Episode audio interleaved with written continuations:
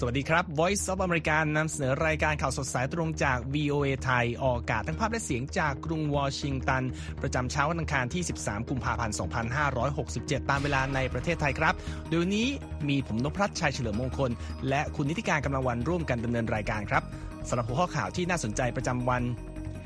อิสราเอลบุกช่วยตัวประกันสองราย สังหารชาวปาเลสไตน์หลายสิบคน ประธานาธิบดีโจไบเดนต้อนรับกษัตริย์จอร์แดนหารือทางออกการปล่อยตัวประกันฮามาส รัฐบาลเมียนมาออกกฎบังคับหนุ่มสาวเป็นทหาร 2 ปี นักเศรษฐศาสตร์ชี้เศรษฐกิจสหรัฐเผชิญความเสี่ยงจากปัญหาการเมืองทั้งภายในและภายนอกประเทศ และเสริมข่าววันนี้ครับ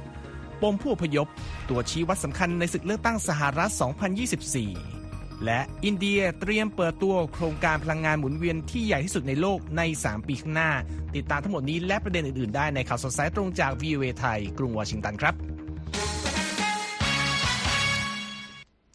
ครับไปเริ่มข่าวแรกที่สถานการณ์ที่กาซานะครับ คุณนิติการ ค่ะทางทหารอิสราเอลก็ปลดปล่อยตัวประกัน 2 รายนะคะ จากการควบคุมของกลุ่มฮามาสในเมืองราฟาทางตอนใต้ของฉนวนกาซาโดยการใช้การโจมตีทางอากาศสังหารชาวปาเลสไตน์อย่างน้อย 67 ราย ในปฏิบัติการดังกล่าวนะคะโดยกองทัพอิสราเอลและหน่วยงานด้านความมั่นคงได้เปิดเผยในวันจันทร์ค่ะว่าสามารถช่วยเหลือตัวประกันชายสองคน คือเฟอร์นันโดไซมอนมาร์แมนวัย 60 ปี และลูอิส แฮวัย 70 ปี ซึ่งทั้งคู่เป็นพลเมืองสองสัญชาติได้แก่อิสราเอลและอาร์เจนตินานะคะ มาเมดและแฮเป็นส่วนหนึ่งของตัวประกัน 240 คนที่ถูกกลุ่มฮามาสจับกลุ่มตัวไป ระหว่างการโจมตีในอิสราเอลอย่างไม่ทันตั้งตัวเมื่อเดือนตุลาคมปีที่แล้ว ซึ่งสังหารประชาชนราว 1,200 คน และนำไปสู่สงครามระหว่างอิสราเอลกับกลุ่มฮามาสในขณะนี้ นายกรัฐมนตรีอิสราเอลเบนจามินเนทันยาฮูได้กล่าวยกย่องปฏิบัติการช่วยเหลือตัวประกันครั้งนี้ และปฏิเสธเสียงต่อต้านจากนานาชาติ เกี่ยวกับแผนโจมตีภาคพื้นดิน เพื่อถอนรากถอนโคนกองกำลังกลุ่มฮามาสในเมืองราฟาผู้นำอิสราเอลรับปากว่าบรรดาผู้ลี้ภัยในเมืองราฟาจะมีช่องทางที่ปลอดภัย ในการหลบหนีออกจากเมืองดังกล่าว แต่ไม่ได้ระบุว่าพวกเขาจะสามารถไปอยู่ที่ไหนได้อีก ทางนายกอิสราเอลกล่าวต้อนรับ ตัวประกันสองคนกลับสู่บ้านและยกย่องการทำงานของทางอิสราเอล พร้อมกับกล่าวว่า มีเพียงการกดดันทางทหารอย่างต่อเนื่องจนกว่าจะได้รับชัยชนะอย่างเบ็ดเสร็จ จึงจะสามารถปลดปล่อยตัวประกันทั้งหมดได้ค่ะ คุณนพรัตน์ครับ โฆษกกองทัพอิสราเอลระบุด้วยว่าตัวประกันชายสองคนถูกควบคุมตัวไว้ที่ชั้นสองของอาคารแห่งหนึ่ง ซึ่งทหารอิสราเอลบุกเข้าไปช่วยระหว่างการยิงต่อสู้ครั้งใหญ่กับนักรบกลุ่มฮามาส ในบริเวณรอบๆ ซึ่งเป็นปฏิบัติการที่มีการวางแผนมานานแล้ว และรอสถานการณ์ที่เหมาะสม กองทัพอิสราเอลเชื่อว่าจนถึงขณะนี้มีตัวประกันที่ยังคงถูกควบคุมตัวไว้ในกาซาราว 100 คน และคาดว่ามีตัวประกันที่เสียชีวิต หรือถูกสังหารไปแล้ว 31 คนระหว่างที่ถูกจับกลุ่มตัวครับ เมนีนิโคลายผู้อำนวยการองค์การแพทย์ไร้พรมแดนหรือ Doctors Without Borders ขอให้อิสราเอลยุติการโจมตีเมืองราฟาและขอให้ประเทศอื่นๆ ช่วยกันทำให้เกิดข้อตกลงหยุดยิงในระยะยาวด้วย มืองราฟาอยู่ทางตะวันตกเฉียงใต้ของกาซาและติดกับพรมแดนอียิปต์ครับ ซึ่งสหประชาชาติกังวลว่าการโจมตีย่างต่อเนื่องของอิสราเอล และสถานการณ์เลวร้ายด้านมนุษยธรรม อาจกดดันให้ชาวปาเลสไตน์อพยพข้ามพรมแดนเข้าสู่อียิปต์ในที่สุด ในขณะที่อียิปต์เองก็กำลังเพิ่มกำลังทหารตามแนวพรมแดนของตน เพื่อรักษาความมั่นคง และป้องกันการไหลทะลักของผู้ลี้ภัยนะครับ มื่อวันอาทิตย์ประธานาธิบดีโจไบเดนได้พูดคุยทางโทรศัพท์กับนายกรัฐมนตรีเนทันยาฮูและบอกว่าอิสราเอลไม่ควรเดินหน้าใช้ปฏิบัติการทางทหารในเมืองราฟาโดยที่ไม่มีสิ่งที่บอกว่าเป็นแผนซึ่งน่าเชื่อถือ และทำได้จริงในการรับรองความปลอดภัย และสามารถรองรับผู้ลี้ภัยมากกว่า1ล้านคน ซึ่งอาศัยอยู่ที่นั่นได้ อ้างอิงจากแถลงการของทำเนียบขาวนะครับ เจ้าหน้าที่สาธารณสุขกาซารายงานว่าในช่วง 4 เดือนที่ผ่านมานี้ มีชาวปาเลสไตน์ในกาซาถูกสังหารไปแล้วกว่า 28,000 คน และบาดเจ็บเกือบ 68,000 คนครับประธานาธิบดีโจไบเดนในวันจันทร์นะครับ เป็นเจ้าภาพต้อนรับสมเด็จพระราชาธิบดีอับดุลลาที่สองแห่งจอร์แดน และมีการหารือกันในหลายประเด็นรวมทั้งความพยายามในการจัดทำข้อตกลงหยุดยิงและปล่อยตัวประกันในกาซานะครับ และความกังวลเรื่องปฏิบัติการทางทหารของอิสราเอลในเมืองราฟาด้วย การประชุมที่ทำเนียบขาวครั้งนี้ ถือเป็นครั้งแรกนับตั้งแต่ทหารอเมริกัน 3 คนถูกสังหารจากการโจมตีด้วยโดรนที่ฐานทัพแห่งหนึ่งในจอแดนเมื่อเดือนที่แล้ว ซึ่งทางประธานาธิบดีไบเดนกล่าวหาว่าเป็นฝีมือของกลุ่มติดอาวุธที่มีอิหร่านหนุนหลังครับ Every innocent life in Gaza is a tragedy, just as every innocent life lost in Israel is a tragedy as well. ผู้นำสหรัฐกล่าวว่าทุกชีวิตบริสุทธิ์ที่สูญเสียไปในฉนวนกาซาถือเป็นโศกนาฏกรรม และสหรัฐจะทำทุกอย่างที่ทำได้ เพื่อให้ข้อตกลงปล่อยตัวประกันเกิดขึ้นครับโดยข้อตกลงที่สหรัฐกล่าวคือการหยุดยิงอย่างน้อย 6 สัปดาห์ และปล่อยตัวประกันที่เหลือที่กลุ่มฮามาสจับตัวไป แม้ว่าหลักการสำคัญของข้อตกลงยังอยู่ระหว่างการเจรจา และยังมีช่องว่างความแตกต่างระหว่างกันอยู่ครับ ด้านสมเด็จพระราชาธิบดีอับดุลลาห์ที่สองแห่งจอร์แดน ชื่นชมบทบาทของประธานาธิบดีไบเดนว่ามีความสำคัญในการจัดการความขัดแย้งในตะวันออกกลาง และย้ำว่าเราต้องการข้อตกลงหยุดยิงที่มีผลบังคับใช้ในระยะยาว และว่าสงครามนี้ต้องยุติลง เวลานี้สหรัฐกำลังพยายามผลักดันให้เกิดข้อตกลงหยุดยิงระหว่างอิสราเอลกับกลุ่มฮามาสในกาซา พื่อให้สามารถจะส่งความช่วยเหลือด้านมนุษยธรรมเข้าไปในกาซาได้ และช่วยเหลือตัวประกันออกมาครับท่ามกลางเสียงวิจารณ์ของชุมชนอเมริกันเชื้อสายอาหรับว่า รัฐบาลไบเดนสนับสนุนอิสราเอลให้โจมตีสังหารประชาชนในกาซาที่ผ่านมาจอแดนและประเทศอาหรับอื่น ๆ ต่างวิจารณ์การกระทำของอิสราเอลต่อประชาชนในกาซาและเรียกร้องให้ยุติการต่อสู้ก่อนที่จะมีการเจรจาแผนระยะยาวเกี่ยวกับอนาคตของดินแดนแห่งนี้ ในส่วนของประเด็นอื่นที่น่าสนใจนะครับ เป็นเรื่องของสถานการณ์การเมืองในสหรัฐ โดยทนถนนหนทางที่เต็มไปด้วยแสงสีและตึกราฟ้าในมหานครนิวยอร์กได้ดึงดูด ผู้อพยพทั่วโลกให้หลั่งไหลเข้ามาอย่างต่อเนื่องอย่างไรก็ตามนะครับการให้ข้อมูลที่ชวนสับสนของทางการอเมริกันพ่วงด้วยทางตันด้านกฎหมายในสภาสหรัฐได้ตอกย้ำว่าประเด็นผู้อพยพยังคงเป็นปัจจัยบ่งชี้สำคัญ ในศึกเลือกตั้งประธานาธิบดีสหรัฐในปลายปีนี้นะครับ และคุณนิติการกำลังวัน มีรายงานเรื่องนี้จากผู้สื่อข่าววีโอเอแอรอนเรนนมาจากนิวยอร์กครับค่ะระหว่างที่สภาสหรัฐพิจารณาร่างกฎหมายผู้อพยพที่เข้มงวดขึ้น ผู้อพยพ 175,000 ชีวิตที่อยู่ในกระบวนการการเดินเรื่องด้านผู้อพยพในนครนิวยอร์กตั้งแต่ฤดูใบไม้ผลิปี 2022 นั้น กลับได้รับสัญญาณที่ขัดแย้งการจัดการทางการท้องถิ่นจากพรรคเดโมแครตค่ะ แม้จะมีมาตรการในนครนิวยอร์กเพื่อกีดกันผู้อพยพเข้ามาใหม่ด้วยการลดการเข้าพักในที่พักพิงผู้อพยพ และห้ามการรับส่งรถบัสเข้าออกเมือง แต่สำนักนายกเทศมนตรีนครนิวยอร์กเพิ่งจะประกาศโครงการริเริ่มต่าง ๆ อย่างเช่น บัตรเดบิตสำหรับซื้ออาหารมูลค่า 1,000 ดอลลาร์ และเปิดรับงานตำแหน่งใหม่ 4,000ตำแหน่ง ให้กับผู้อพยพที่เข้ามาใหม่ในนิวยอร์กค่ะ Mucha ayuda, nos da mucha ayuda. แองเจลทอเรสผู้อพยพจากเวเนซุเอลากล่าวว่าสิ่งนี้เป็นเรื่องดี พวกเขาให้การช่วยเหลือมากมายกับผู้อพยพ ทั้งให้อาหารเสื้อผ้าสำหรับหน้าหนาว ให้โอกาสสำหรับลูกของเราในการศึกษาเล่าเรียน รวมทั้งเริ่มทำเอกสารการทำงาน ช่วยเหลือเรามากมายสำหรับการดำเนินชีวิตในนิวยอร์กค่ะ gente que nos ayuda, vemos ayudas incluso อีกด้านหนึ่งเอฟลินที่ไม่ประสงค์เปิดเผยนามสกุลเป็นผู้อพยพจากเอกวาดอร์นะคะได้เปิดเผยกับวีโอเอว่า มีคนที่ดีมากมาย มีคนมากมายที่ช่วยเหลือเรา เราเห็นความช่วยเหลือที่ไม่เคยได้รับมาก่อนในประเทศของพวกเราเสียด้วยซ้ำระหว่างที่ผู้อพยพยังคงแลกเปลี่ยนประสบการณ์เชิงบวกให้กับผู้คนในบ้านเกิดของพวกเขา และสนับสนุนให้เดินทางเข้ามายังมหานครนิวยอร์กเรื่อยๆ แต่นายกเทศมนตรีนครนิวยอร์กกำลังค้นหาทางออกจากคอนเกรส และยืนยันว่าปัญหาดังกล่าวนั้นเกินกว่าที่หน่วยงานระดับท้องถิ่นจะรับไหวค่ะ It's a national problem. you know, Chicago, Boston, Houston. เอริกแอดัมส์ นายกเทศมนตรีนครนิวยอร์กกล่าวว่านี่คือปัญหาระดับชาติทั้งที่ชิคาโก บอสตัน ฮิวสตัน วอชิงตัน รัฐบาลระดับประเทศต้องเป็นฝ่ายแก้ไขปัญหาและความท้าทายที่เรากำลังเผชิญอยู่นี้ เราได้เห็นสิ่งที่เป็นนโยบายระดับชาติอันล้มเหลวที่กำลังเกิดขึ้น และเมื่อผมได้กล่าวถึงเรื่องนี้กับนายกเทศมนตรีในเมืองอื่น ๆ พวกเขาก็พูดแบบเดียวกัน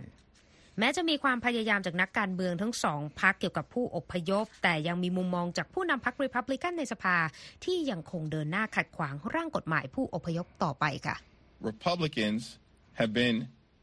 ordered by Donald Trump not to solve ฮาคีมเจฟฟรีส์ผู้นำพรรคเดโมแครตในสภาผู้แทนราษฎรสหรัฐกล่าวว่าพรรครีพับลิกันได้รับคำสั่งจากอดีตประธานาธิบดีโดนัลด์ทรัมป์ซึ่งไม่ได้เข้ามาแก้ปัญหาเรื่องพรมแดน แต่กลับเดินหน้าเล่นเกมการเมือง เพราะต้องการใช้เรื่องพรมแดนเป็นประเด็นในการหาเสียงเลือกตั้งในเดือนพฤศจิกายนนี้ และน่าจะเป็นสิ่งที่ส่งผลกระทบย้อนกลับไปค่ะแต่ฝั่งพรรครีพับลิกันไม่เห็นด้วยเช่นนั้น และว่าเป็นปัญหาที่มาจากประธานาธิบดีโจไบเดนจากพรรคเดโมแครตซึ่งใช้เวลาเกือบ 4 ปีในการขบแก้ปัญหาดังกล่าวค่ะ Joe Biden has completely failed at one of his most basic and important duties ซาร่าฮักเกบีแซนเดอร์สผู้ว่าการรัฐอาคันซอจากพรรครีพับลิกันได้กล่าวว่า โจไบเดนล้มเหลวในภาระหน้าที่พื้นฐานและมีความสำคัญในฐานะประธานาธิบดี เขาล้มเหลวในการปกป้องพรมแดนและปกป้องคนของเรา และเพราะความล้มเหลวของเขาบรรดาผู้ว่าการรัฐจากทั่วประเทศ ต้องลุกขึ้นมาทำหน้าที่ของรัฐบาลกลาง เพราะพวกเขาจะไม่ทำอะไรเลยค่ะ ในเรื่องนี้เอริงคอเคเรนแห่งมหาวิทยาลัยนอร์ทแดมเห็นว่ากฎหมายผู้อพยพเข้าเมืองมีจุดประสงค์ทางการเมืองค่ะ definitely think it's going to be a big issue for the election cycle, which is why I think คอ r เรนเสริมว่าสิ่งนี้จะเป็นประเด็นใหญ่ในการเลือกตั้งสหรัฐ และเป็นเหตุผลว่าทำไมถึงมีแรงจูงใจมากมาย ในการไม่ประนีประนอมกันในสภา เพราะเมื่อร่างกฎหมายดังกล่าวได้รับมติเห็นชอบให้ผ่านเป็นกฎหมาย และมีผลบังคับใช้ จะทำให้ประเด็นปัญหาบางอย่างหมดไปค่ะ ระหว่างที่พรรคเดโมแครตและริพับลิกันต่างต่อสู้กันในมิติของพวกเขาเพื่อหวังผลทางการเมือง ชะตากรรมของผู้อพยพนับล้านชีวิตยังไร้ความแน่นอน อย่างน้อยก็จนถึงการเลือกตั้งประธานาธิบดีสหรัฐในเดือนพฤศจิกายนนี้ค่ะ คุณนพรัตน์ครับ ขอบคุณมากครับ คุณนิติการยังอยู่ในเรื่องของประเด็นของสหรัฐนะครับ เพนทากอนยกเลิกแผนการเดินทางของลอยด์ออสตินรัฐมนตรีว่าการกระทรวงกลาโหมสหรัฐที่จะเดินทางไปกรุงบรัสเซลส์เพื่อ เข้าร่วมประชุม หารือประเด็นเกี่ยวกับยูเครน และพูดคุยกับชาติพันธมิตรนาโต้เนื่องจากต้องเข้ารับการรักษาตัวเกี่ยวกับการผ่าตัดมะเร็งต่อมลูกหมากที่เกิดขึ้นเมื่อเร็วๆนี้ครับเจ้าหน้าที่กระทรวงกลาโหมสหรัฐรายหนึ่งบอกกับ VOA ว่าการประชุมเกี่ยวกับยูเครนกับกลุ่ม Ukraine Defense Contact Group ซึ่งมีกำหนดจัดในวันพุธนั้น จะกลายมาเป็นการประชุมออนไลน์แทนนะครับ ทางนี้ยังไม่มีแถลงการใดๆที่ยืนยันว่าออสตินจะเข้าร่วมประชุมที่ว่านี้ได้หรือไม่ หรือว่ากระทรวงกลาโหมสหรัฐ จะจัดการอย่างไรกับการประชุมรัฐมนตรีกลาโหมนาโตที่มีกำหนดจัดขึ้นในวันพฤหัสบดีการตัดสินใจยกเลิกการเดินทางของรัฐมนตรีว่าการกระทรวงกลาโหมสหรัฐเกิดขึ้นไม่ถึง 24 ชั่วโมง หลังเจ้าหน้าที่กระทรวงประกาศว่าออสตินกลับเข้าโรงพยาบาลอีกครั้ง เพื่อรับการรักษาอาการที่เพนทากอนระบุว่า เป็นปัญหาฉุกเฉินเกี่ยวกับกระเพาะปัสสาวะครับ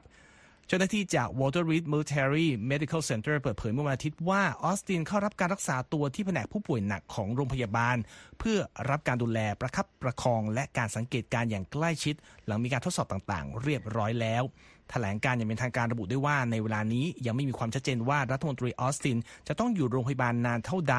และว่าปัญหาที่กระเพาะปัสสาวะในเวลานี้ ไม่น่าจะกระทบต่อการฟื้นตัวจากอาการป่วยตามที่แพทย์ประเมินไว้ ผลพยากรณ์โรคมะเร็งของเขายังอยู่ในเกณฑ์ดีเยี่ยมอยู่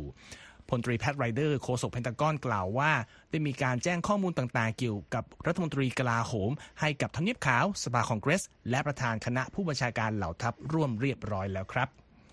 ขณะที่ทุกท่านกำลังติดตามรายการข่าวสดสายตรงจาก VA ไทยกรุงวอชิงตันนะครับยังมีประเด็นข่าวสารน่าสนใจอื่นๆรออยู่ครับ มาถึง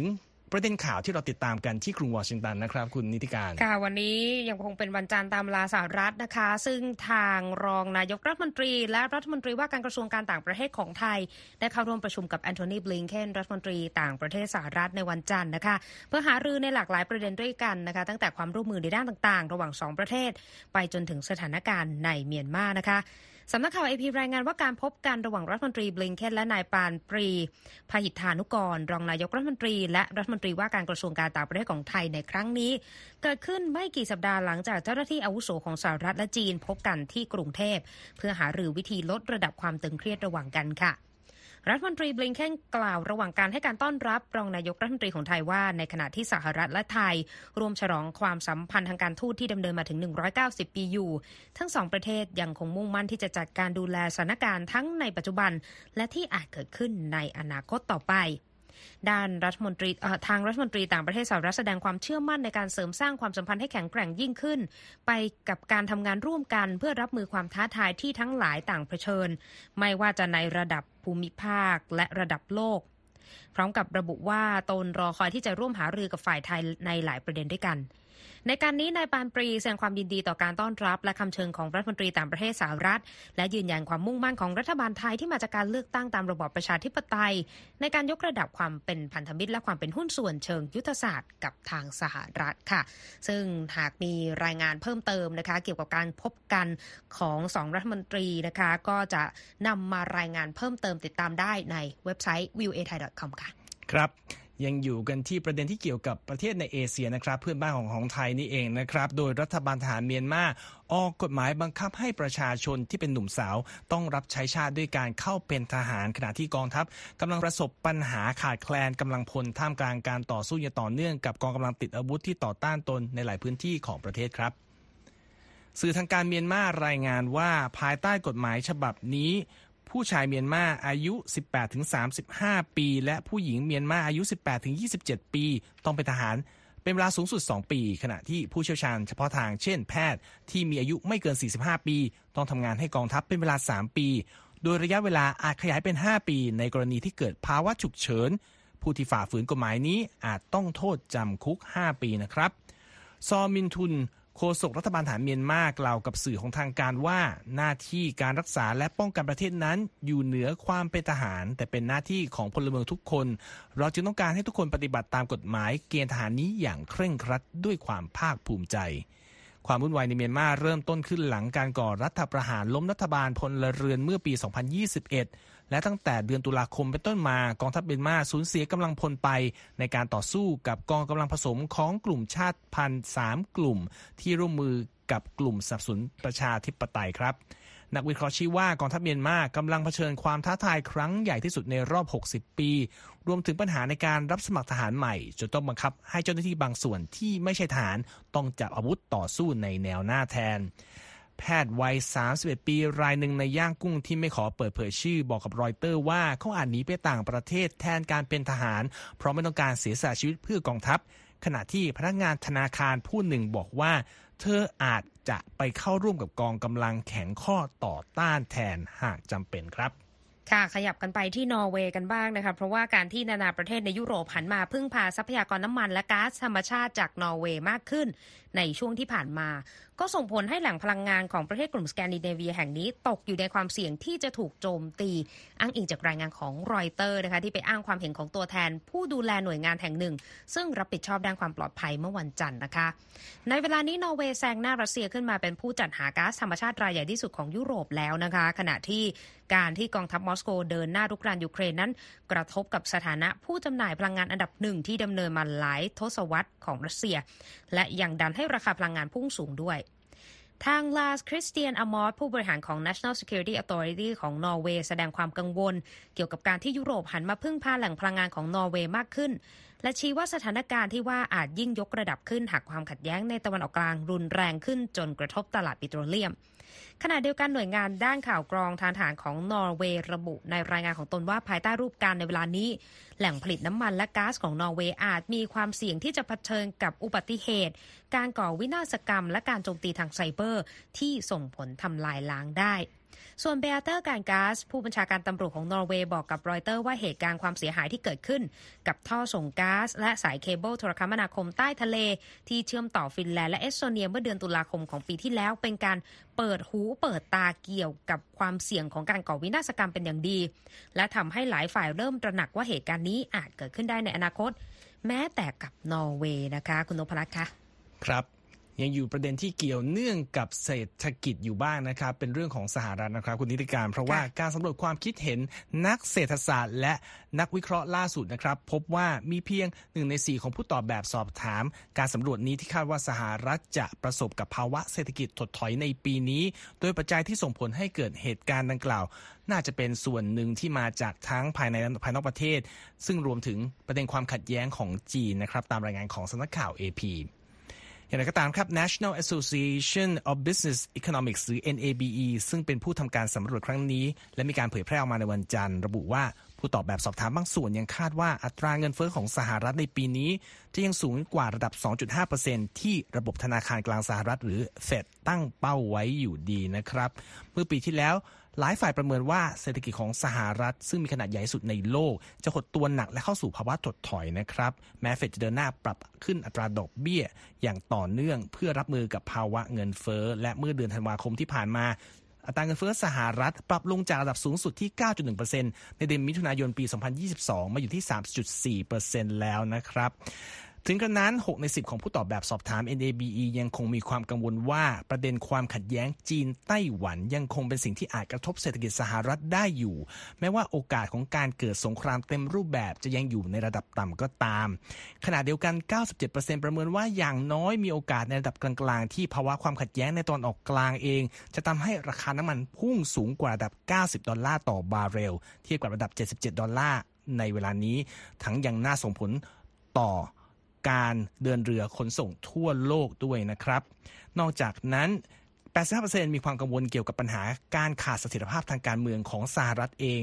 ไม่ว่าจะเป็นก่อน หรือว่าหลังการเลือกตั้งประธานาธิบดีในวันที่ 5 พฤศจิกายนนี้นะครับและมาดูเรื่องของภาวะการซื้อขายหลักทรัพย์ที่ตลาดหลักทรัพย์สหรัฐในวันจันทร์นะครับ วันนี้ปิดผสมกันไปครับ ดาวโจนส์บวก 0.3%ที่ 38,380 จุด S&P แทบจะไม่เปลี่ยนแปลงที่ 5,021 จุด NASDAQ ปิดลดลง 48 จุด หรือว่า 0.3%ที่ 15,942 จุด ส่วนราคาทองคำในวันนี้มีการซื้อขายลดลง 0.24%ที่ 2,033 ดอลลาร์ 80 เซนต์ต่อออน และอัตราแลกเปลี่ยนนั้น 1 ดอลลาร์แลกได้ 35 บาท 89 สตางค์นะครับ ทุกท่านสามารถรับฟังและกลับไปอ่านข่าวทั้งหมดของเราได้ที่เว็บไซต์ v i a t h a i com และอย่าลืม follow เราที่ Facebook X หรือ Instagram VOA ไทย และ subscribe YouTube VOA ไทย หรือกลับไปฟังย้อนหลังได้ที่ Spotify นะครับ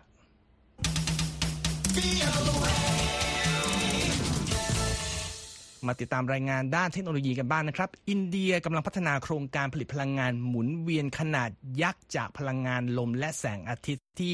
หนึ่งในทะเลทรายเกลือที่ใหญ่สุดในโลก ซึ่งเป็นพื้นที่ติดกับชายแดนปากีสถานนะครับ พร้อมตั้งเป้าจะก่อสร้างเสร็จสมบูรณ์ในอีกไม่กี่ปีข้างหน้านี้แล้ว ติดตามรายละเอียดได้จากคุณคมสันศรีนาวิบุญชัยที่มีรายละเอียดจาก AP มานำเสนอครับ ครงการพลังงานแสงอาทิตย์และลมที่ใหญ่ที่สุดในโลก ซึ่งอินเดียตัดสินใจสร้างบริเวณที่ราบลานเกลือในรัฐคุชราช และได้ชื่อว่าเป็นหนึ่งในทะเลทรายเกลือที่ใหญ่ที่สุดในโลก มีกำหนดแล้วเสร็จภายใน 3 ปีนับจากนี้ ทีมพัฒนาโครงการพลังงานหมุนเวียนคัฟดา ที่ตั้งชื่อตามหมู่บ้านใกล้กับพื้นที่ของโครงการมากที่สุด เชื่อว่าเมื่อโครงการแล้วเสร็จจะมีขนาดที่ใหญ่มากจนสามารถมองเห็นได้จากอวกาศ ในเวลานี้แรงงานหลายพันคนกำลังติดตั้งเสาสำหรับแผงโซลาร์เซลล์ที่เรียงกันไกลเป็นระยะสุดลูกหูลูกตา และบางส่วนกำลังสร้างฐานสำหรับติดตั้งกังหันลมขนาดใหญ่ สร้างสถานีย่อย และวางสายไฟเป็นระยะทางหลายกิโลเมตร เมื่อโครงการสำเร็จจะมีขนาดใหญ่เท่ากับสิงคโปร์โดยมีพื้นที่ครอบคลุมมากกว่า 726 ตารางกิโลเมตรและรัฐบาลอินเดียประมาณการว่าจะต้องใช้งบลงทุนอย่างน้อย 2,260 ล้านดอลลาร์ การเลือกสร้างโครงการในพื้นที่ตรงนี้สร้างความประหลาดใจให้กับผู้คนไม่น้อย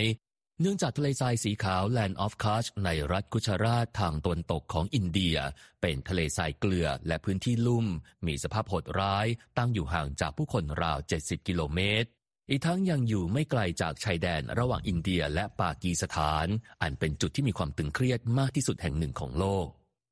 เมื่อการก่อสร้างเสร็จสมบูรณ์โครงการนี้จะผลิตพลังงานทดแทนได้ 30 กิกะวัตต์ต่อปี ซึ่งจะเพียงพอต่อประชากรอินเดียราว 18 ล้านหลังคาเรือน อินเดียตั้งเป้าที่จะผลิตพลังงานสะอาดให้ได้ 500 กิกะวัตต์ภายในสิ้นทศวรรษนี้ เพื่อทำให้การปล่อยมลพิษของประเทศกลายเป็นศูนย์ในปี 2070 และโครงการพลังงานหมุนเวียนที่กำลังดำเนินการ จะเป็นตัวต่อจิ๊กซอว์ชิ้นสำคัญ ที่จะนำอินเดียซึ่งเป็นประเทศที่มีประชากรมากที่สุดในโลก ไปสู่การผลิตพลังงาน จากแหล่งที่ไม่ก่อให้เกิดก๊าซคาร์บอนได้สำเร็จปัจจุบันนี้อินเดียยังคงใช้พลังงานจากเชื้อเพลิงฟอสซิลเป็นหลัก โดยเฉพาะถ่านหินซึ่งผลิตไฟฟ้าให้กับอินเดียมากกว่า 70%ทวนนี้สัดส่วนของไฟฟ้าที่มาจากแหล่งพลังงานหมุนเวียนในอินเดียคิดเป็นสัดส่วนเพียงประมาณ 10%เท่านั้น และอินเดียคือประเทศที่ปล่อยก๊าซต้นเหตุของภาวะโลกร้อนเป็นอันดับที่ 3 รองจากจีนและสหรัฐ อย่างไรก็ตามผู้เชี่ยวชาญด้านสิ่งแวดล้อมและนักเคลื่อนไหวทางสังคม แสดงความกังวลเรื่องผลเสียที่อาจจะตามมา เนื่องจากอินเดียอนุญาตสร้างโครงการพลังงานสะอาดแห่งนี้ โดยไม่มีการประเมินผลกระทบต่อสิ่งแวดล้อม However, it needs to be planned. You know, any project however useful, if you put it in the wrong place, is going to create uh, problems. ซันดีฟเวอร์มานี นักสิ่งแวดล้อมในเขตคาชรัฐคุชราต ให้ความเห็นว่าการไม่ประเมินผลกระทบต่อสิ่งแวดล้อมทำให้ไร้ระบบในการพิจารณาว่าพื้นที่บริเวณไหนเหมาะสมต่อการพัฒนาโครงการนี้มากที่สุด ผมคมสารสีธนะวิบุญชัย VOA รายงาน ขอบคุณครับ คุณคมสารมาปิดท้ายด้วยการย้อนกลับไปดูเหตุการณ์แข่งขันกีฬาเครื่องแข่งของสหรัฐเมื่อวานนะครับ ค่ะ ไม่พูดถึงไม่ได้นะคะสำหรับซูเปอร์โบว์ครั้งที่ 58 นะคะที่จัดขึ้นที่ลาสเวกัสรัฐเนวาดาเมื่อวันอาทิตย์ตามเวลาสหรัฐนะคะคึกคักกันอย่างมากเลย เพราะว่าเป็นคู่หยุดอเมริกาจะว่าได้นะคะ Kansas City Chiefs นะคะ ก็คว้าชัยได้นะคะ เหนือซานฟรานซิสโก 49ers นะคะคว้าแชมป์ซูเปอร์โบวล์2024 คือ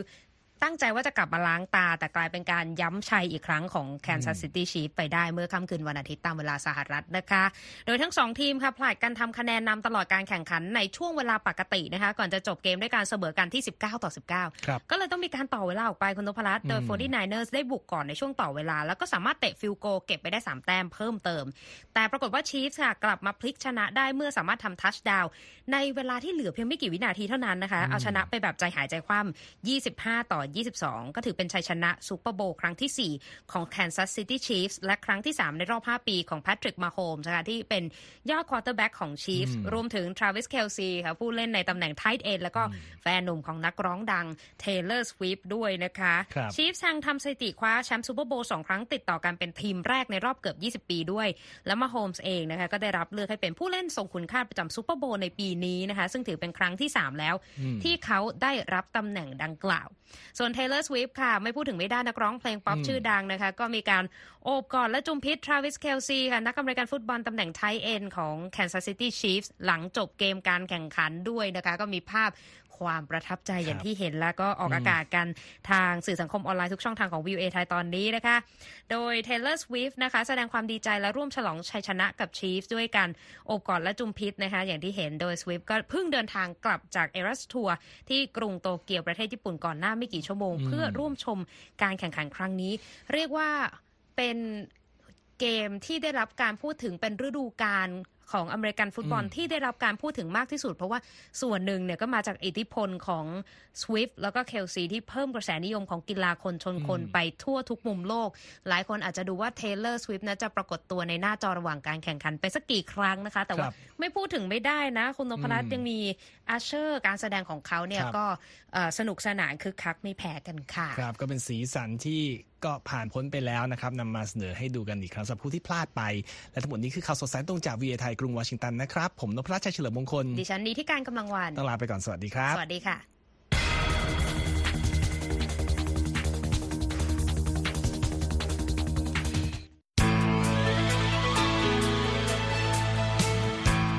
ครับและที่จบไปเป็นรายการจาก VOA ภาคภาษาไทย รายงานสดส่งตรงจากกรุงวอชิงตันประเทศสหรัฐ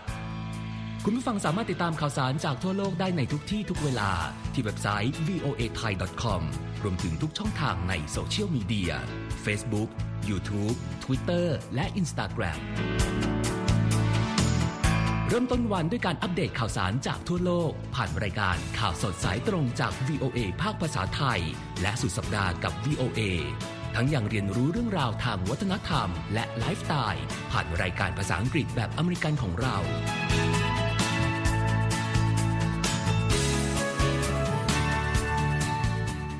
ตามความเคลื่อนไหวในประเทศสหรัฐ การเมืองอเมริกัน พร้อมเข้าใจที่มาที่ไปของเหตุการณ์สำคัญ รวมถึงข่าวต่างประเทศ จากแหล่งข่าวที่เชื่อถือได้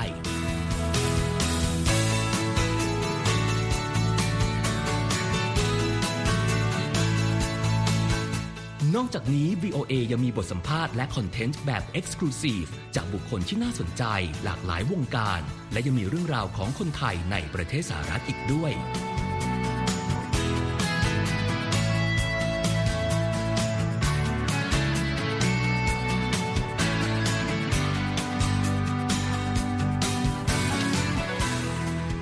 คุณนะครับที่ให้ VOA ไทยเป็นส่วนหนึ่งในการติดตามข่าวสารสาระและเกร็ดความรู้ของคุณ จากรายการต่างๆ ที่เรามุ่งมั่นนำเสนอ เพื่อความเที่ยงตรง ทันเหตุการณ์ และมีประโยชน์ในทุกๆวัน